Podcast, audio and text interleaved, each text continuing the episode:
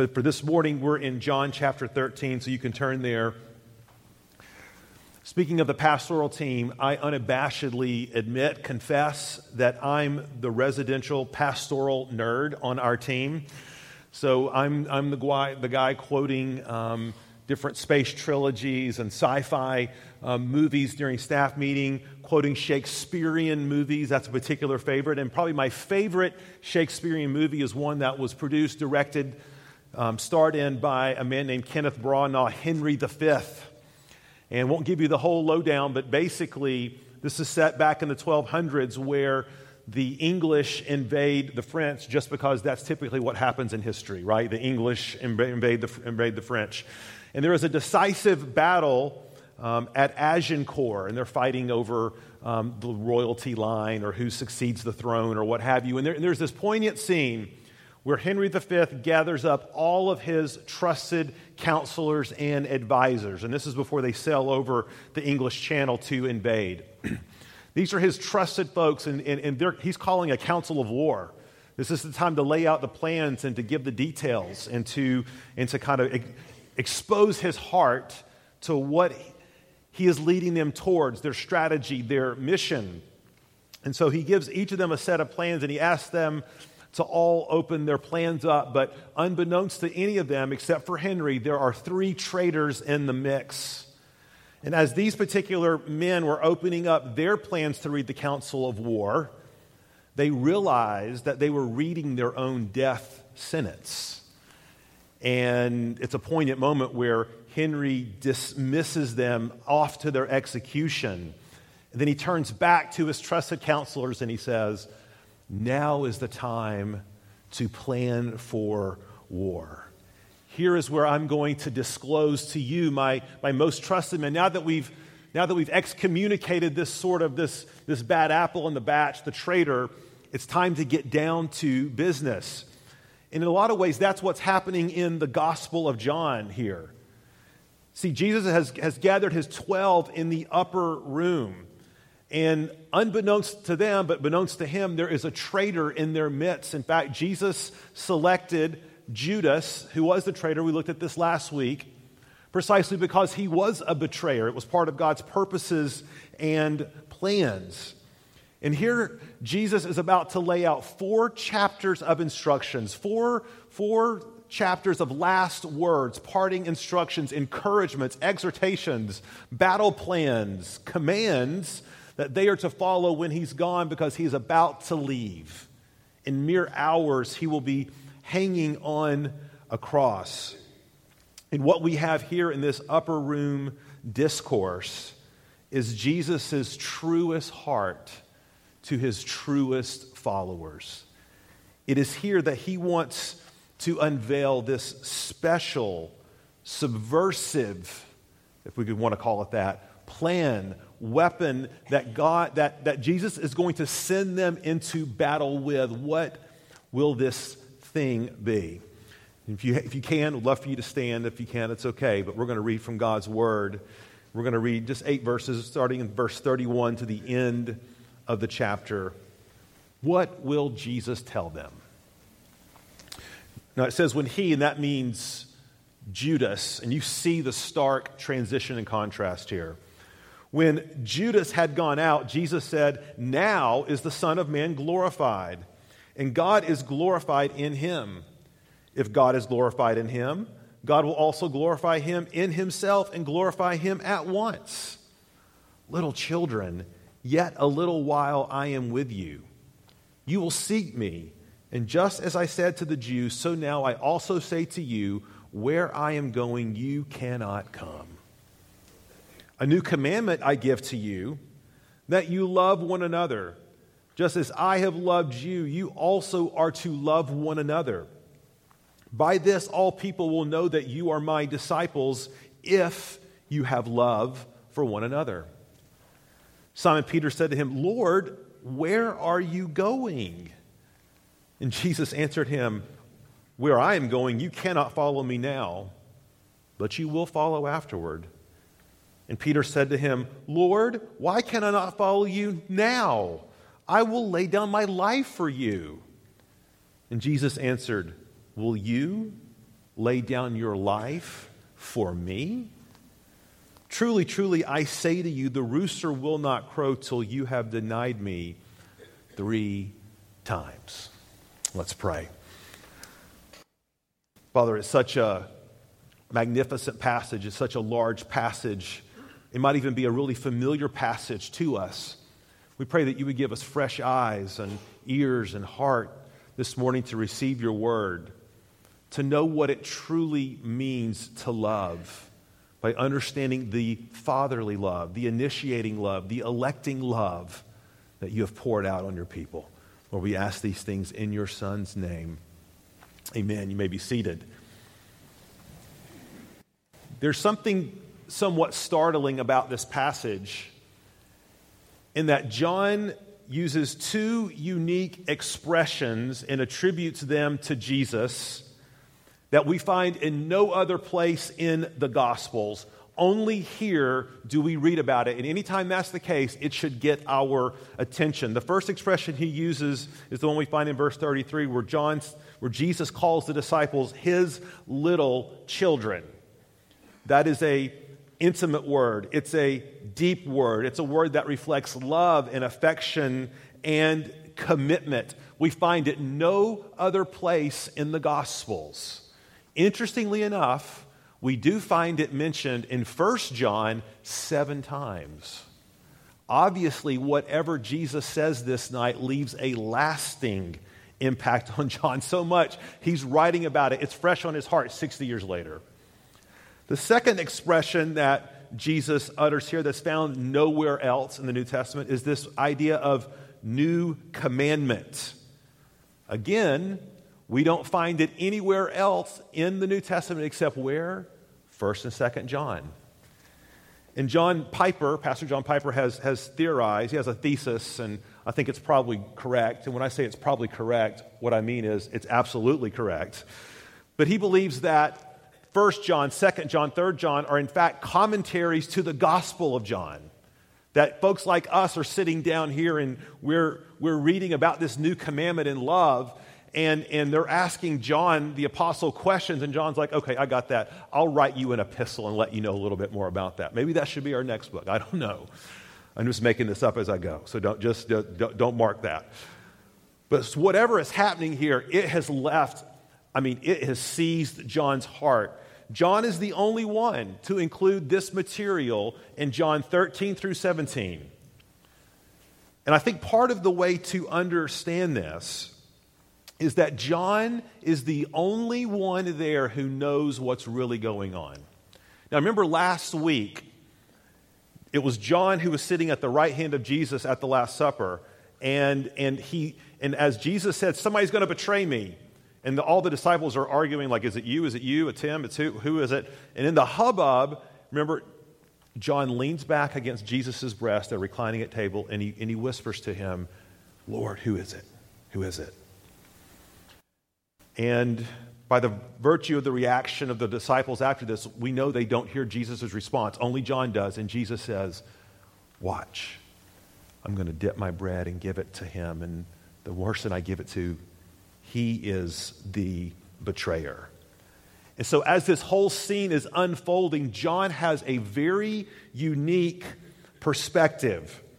Even verse 31, where it says that Jesus, Judas departs, the, the, the, the verbiage indicates this abrupt rupture, this abrupt departure, that this community of disciples was not clean. There was a betrayer here. There was one there who was not fit to hear the innermost intimate words of Jesus, and so he exits. John understands that these words are for his beloved alone, his special, unique people. And let me just say, when we go back to, when we, we'll find this out later in, in the upper room discourse, that Jesus was saying these things not just for them, the disciples, but for those who come after him and them. That's you. If you know Jesus Christ this morning, it is just as if you are sitting around that table and Jesus is speaking these words to you. And so Jesus gives them this initial parting instruction about how to carry on, about how to win the kingdom, how to build the church. And he says, it's just, it's just like this I'm calling you to love. Love. We're going to look at three aspects of this love. We're going to look at the love's demonstration, love's design, and love's durability. And that third point I changed from the first sermon because Josh suggested a change, and that is team ministry at work there, buddy. So let, thank you very much. Let's look at love's demonstration first. Look at verses 31 through 32 and see if you get the main idea of what Jesus is talking about. When he had gone out, Jesus said, Now is the Son of Man glorified, and God is glorified in him. If God is glorified in him, God will also glorify in himself and glorify him at once. Do you get the idea? There's some glory happening. There, there, there's something is being glorified. And you know, and glorify is one of those religious words we toss around a lot. The chief end of man is to glorify God and to enjoy him forever. Glory to be to God. We, we, we, we throw that word around but not always sure exactly what we mean. We know it has to do with something with God, and God is big and awesome, but sometimes we have a, we have a harder time really putting our finger on what we mean by this idea of glorify. Recently, I was out speaking at a church in Seattle and doing some of the letting go material from the book Dave Harvey and I wrote. And Seattle, if, you, if you've been there, you know that for a good portion of the year, it's a rather cloudy, rainy, dreary sort of place that serves a lot of coffee, but it's good coffee nonetheless. But this church gave me a heads up and, and said, you know what, you're coming in the summer, and the summer is amazing up here. You have the Olympic mountain range and Mount Rainier, and the clouds sort of part, and you can see things as they, as they really are, in contrast to the, the other parts of the year where you don't have such clear vision. And so Lo and behold, I got up one morning and we were staying on this little place for this retreat on Puget Sound, and there's the Olympic mountain range and it's crystal clear. And so I get on the phone and I call my wife, I call Susan, and I say, You are not going to believe this place. It is so, and what word, what word do I use? Glorious. Oh, it's glorious. See, to glorify in a generic sense means to display or to elevate or to call attention to or to see the essence of a thing. Applied to God and Jesus, you can make this connection. It's the revelation of God's splendid, amazing activity. It's getting a crystal clear picture of who God is and what He does.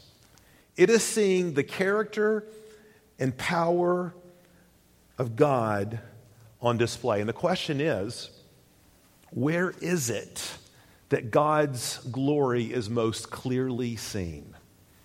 Now, this is an interesting question because if you were to, if we were to take a little survey and say, where do we need to see the, God, the glory of God in our lives? Or, or think about the times in your life when God has been magnificently glorified. And maybe you think about well, you know, when we had our first child, that was just, that was glorious. Or when we got married. Or it, would it be really glorious, like Pastor Paul, if I won the lottery and I got to be on the news and I gave glory to God? And half the winnings to Four Oaks. Okay, we, we could definitely get down with that for sure. That, those, just whatever, what is the picture of glorious to you? Where do, where do we see glory most clearly? Well, the way this text is laid out, and the way Jesus is speaking, it's clear that whatever this moment of glory, it's been building for the whole gospel. See, Jesus has said over and over, we've talked about this my hour's not yet come, my hour's not yet come. But we know that as we rounded the turn in chapter 12 and the chapter 13, Jesus has finally said, My hour has come. And it's clear from this text that things have been building to this moment. Look again in verse, in verse 31. Judas leaves, and what does Jesus say? Now is the Son of Man glorified. He, he's glorified in a way he wasn't at the baptism. He was glorified in a way he wasn't at the transfiguration. Now he is glorified. I will glorify him. What, is, what, does, John, what does Jesus say? At once. See, whatever this glory thing that's happening, whatever, wherever that is viewed, displayed, or made known, it's clear from the Gospel of John that everything has been building to this moment. And if you were God writing the script, what would that moment be? Well, it's going to be glory when Jesus rides in. He deposes Pilate and the Praetorian Guard. Let's send Jesus back up to the temple. Let him clear house again and institute true worship, true religion. Pastor Paul, if the glory of God showed up in my life, this thing would be happening and this wrong would be righted and this justice would be made good. What, what would that look like for you? Well, what it looks like for Jesus, and I think this gospel makes this clear over and over again, this text makes it clear that the moment of greatest glory for Jesus Christ, the moment, the, the event where the glory of God is most clearly displayed, is in fact the death of Jesus. Look at verse 33. Jesus says, I am with you just a little while. Where I am going, you cannot come. He tells us in verse 36 Peter, you can't come now. Later you will come. It's clear, it's obvious, is it not? Jesus is talking about his death. And we would think that this betrayal, this death, would be sort of the anticlimax of this story, right? This is the Greek tragedy where, where, where the protagonist dies at the end and things are terrible because things have been going great. There's been miracles and power. And now we would expect Glorify yourself, Jesus. Set up your throne. Do your thing. Make things right. Yet, Jesus says, My glory is going to be most fully displayed.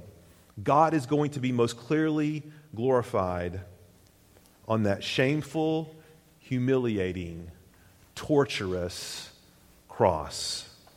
It's there that you will see me most clearly. Because we understand that in this life, the gospel turns things upside down. And it makes sense that if it's in the suffering of Jesus Christ that the glory of God is most clearly revealed, that we as his servants, we as his family that are following him, that God will call us, as hard as it is, to glorify him most through our suffering. This is what Paul says when he talks about, I long to participate in the fellowship of his suffering. That is the moment where God's glory is most clearly displayed. You say, Pastor Paul, how, how is that? Don't whole, fee, whole seminary classes are devoted to this topic, but let me just give you a couple of ways. It is on the cross that God's justice, his wrath, finds perfect satisfaction. You see, it won't do in a, in a culture that values social justice and social issues, which we should, but it will not do to simply say, let bygones be bygones, or let's make it right in this life. That's, that's not enough for a holy, infinite, eternal God. Sin has to be dealt with once and for all. There has to be a point in time where God says, I'm going to decisively deal with this human issue. I'm going to make things right. And the way I'm going to make it right, I'm going to pour my wrath out on my own son. We see God's glory on the cross by the fact that those who were far away from God, that's us, were brought to God by Jesus being made a propitiation for our sins. That means a sacrifice of atonement. That is through Jesus that, that we receive the mercy of God, the grace of God, the forgiveness of God. In fact, it's in the cross, Jesus seems to be saying that the fullness of God is displayed. All of his attributes in equal quotients, if we can use that word for God, an equal display. This is why, Christian, you never get past the cross. I could never get past the cross. Isn't it interesting? John did write another little book in the New Testament you may have heard about called Revelation. And John tells us in Revelation that we're going to be singing about the cross forever. Jesus, John says, There appeared before me a lamb looking as if it was slain.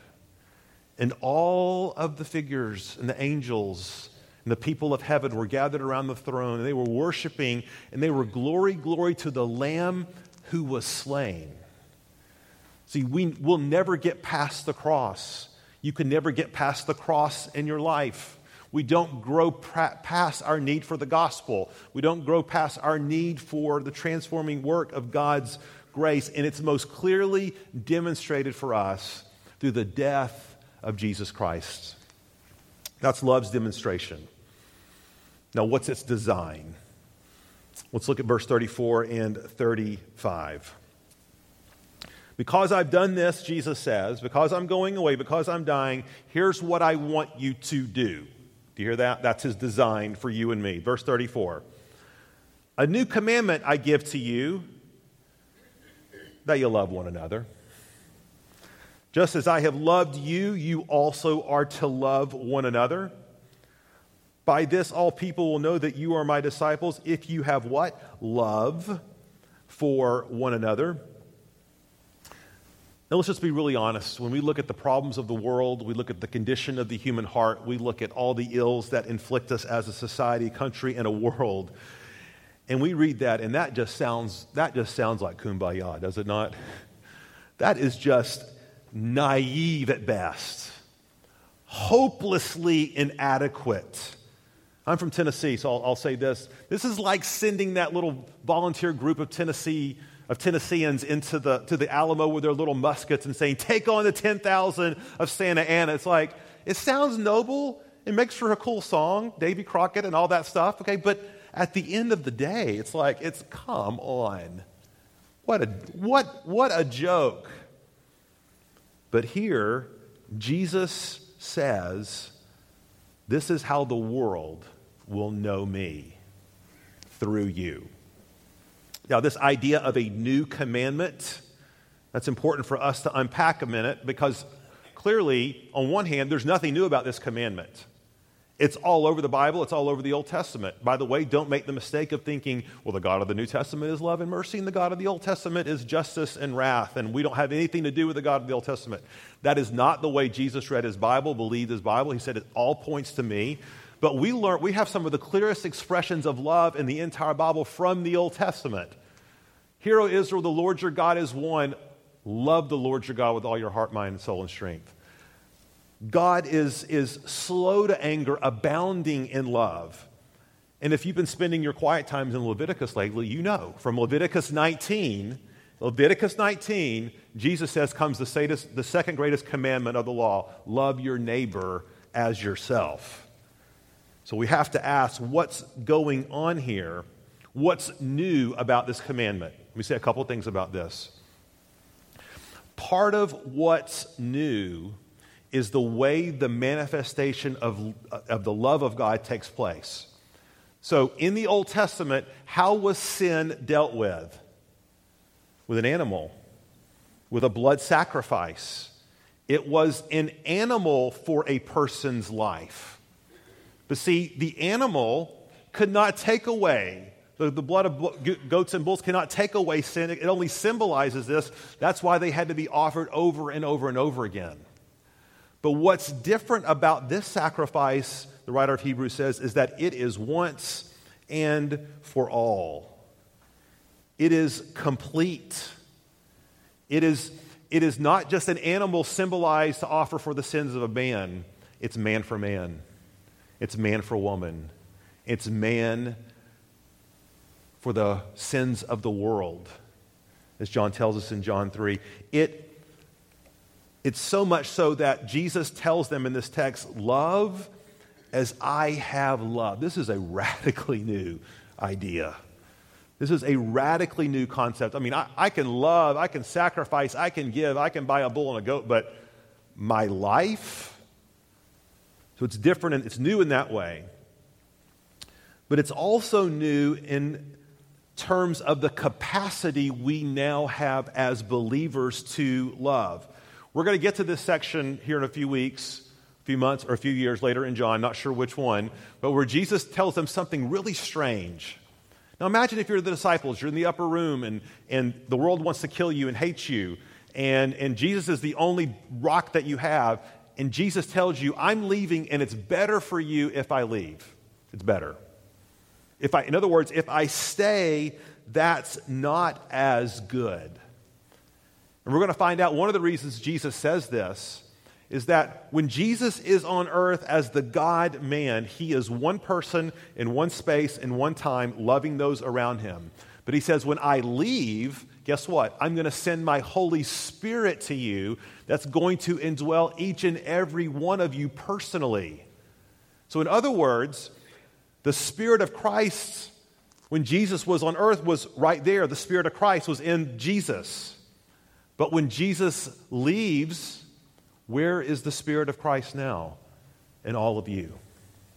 Which means that when, when you and I get together for coffee or we go out for lunch and we're not just two dudes trying to like encourage each other and help each other and love each other, although that, that is true. But do you realize when we gather together as believers, whether it's in the family, the home, our community group, here, at, here in the large group, whatever have you, we are actually sharing Jesus Christ with each other because the Spirit of Jesus inhabits us personally if you know Him. To use a military term, Jesus says it's better for me to leave because you're going to be the force multiplier for my love. See, it's not just me loving the world and trying to get you guys to do the right thing. I'm actually going to be living in you, loving others, displaying love to others, making others known your discipleship through your love because it's not just you loving someone else, it's me loving through you. Do you see now why Jesus can say things like, when, when you've done it to the least of these, you've done it to me? Do you see that? It's because you literally have. When you pray for that person in your community group, when you bring that neighbor a meal, when you, you're not just serving from a humanitarian context. You're not just giving social or psychological support, although all that's true. You are actually giving the very presence of Christ. See, and that kind of love only happens in deep, committed relationships. Because this is why the, the church, we believe, is, is literally the vehicle, the instrument for God pouring out his mercy and grace in your life into the world. See, when you cut yourself off from the people of God, whatever that looks like for you, do you realize that you're literally cutting yourself off from the presence of Christ? Not that God's abandoned you or not that God ceases to live in you, but you've deprived yourself of a divine, eternal benefit by being in fellowship with other believers. Do you know when you cut yourself off from the people of God, you're depriving others of God's presence? Guys, I look out here this morning, and there are so many of you who have so much to offer the body of Christ. The body of Christ needs you. And so, Jesus' great design is that we would love one another. And by doing that, demonstrate to the world that we truly are his disciples. There's a lot of things the church can offer that the world can offer. The church can offer relevance, the church can offer hip, the church can offer cool, the, the church can offer social media platform, the church can offer ambiance, the church can offer, I mean, you, you name it. But there's only one thing but the world offers all those things, but there's only one thing that the church can offer that's completely unique, and that is the love of Jesus Christ in you, in me. That's love's design. Lastly, love's durability. How did the disciples respond to this call? And you have to leave it up to Peter, the spokesman, to jump right in. And what does Peter say? Lord, I will lay my life down for you. i am all in on this love, is what Peter's saying. I'm all in. I'm with you all the way. Peter reminds me of that middle schooler that goes off, or the high school that goes off on that weekend retreat and comes back totally fired up for Jesus, right? Uh, Monday morning, I'm going to share the gospel on the lunch cafeteria table. I'm going to anoint. I'm going to pray. I'm going to stand up. I'm not going to succumb to peer pressure. And what happens Monday morning? Right? It, it's, it's, it's invariable All of us can, can, can, can identify with that. That's not, by the way, it's not a student problem, that's a human problem. That's all of us. That's Peter. He's emotional, he's fired up, he's ready to rock. And in verse 38, Jesus just has to go there. I mean, think of all the things Jesus could have said here. Thanks, Peter. Peter, I, you know, I really appreciate that. I, I, I know you're with me, okay? Jesus says, Will you lay down your life for me? Nah, not so much, Peter. Not the way you think. In fact, tonight, within just the space of a couple of hours, you're, you're, you're not even going to love me. You're not even, you're going to deny me. You're not even going to admit that you know me. You're going to, aren't you the guy with Jesus? Don't even know him. Aren't you the man from Galilee? I, I hear that in your accent. No, no, no, that's not, no, no, not me at all. I'm just along for the ride. Isn't it interesting that Jesus tells them the way this new commandment is centered on his death for them? And the very way that Peter will fail is that he will not, at this moment, give his life for Jesus. He feels, he fails at the very tip of the spear of this commandment. And he doesn't just go down, he goes down hard. One of the commentators had this quote about Peter, and I think it's great because I think it's us, it's me. He says this Good intentions in a secure room after good food are far less attractive in a darkened garden with a hostile mob. See, John reminds us of something sobering this morning. That on this grand adventure of loving one another, this new commandment, guess what? You're going to fail. And I'm going to fail. Dads, you may have slinked in here this morning feeling like a failure, or feeling despondent, or feeling like somebody has, has failed you. You've had great intentions. But sometimes, as a father, sometimes as a Christian, sometimes as a mother, you fail spectacularly. There are going to be times when even the people of God doubt God's word, when they fail at his love. And when they do, what are we to do? That's the question. See, this text ends on a sobering note because we have to answer that. What, what do we do when we fail in that love? I find something so incredibly encouraging about this text. Go back to 33. Judas has left. Keep that in mind. And the first thing that Jesus says to them, one of the first things is what? 33. Little children. It's an assertion of deep emotional attachment, commitment, intimacy, something that as a parent you can fully identify with. That the heart of the, the, the, deepest part of your heart is always for your kids and for their best. Notice, though, where in the story this comes. See, verse 33, little children, comes before verse 38, which says, Oh no, Peter, you're going to deny me. In other words, Peter, you belong to me. That comes first.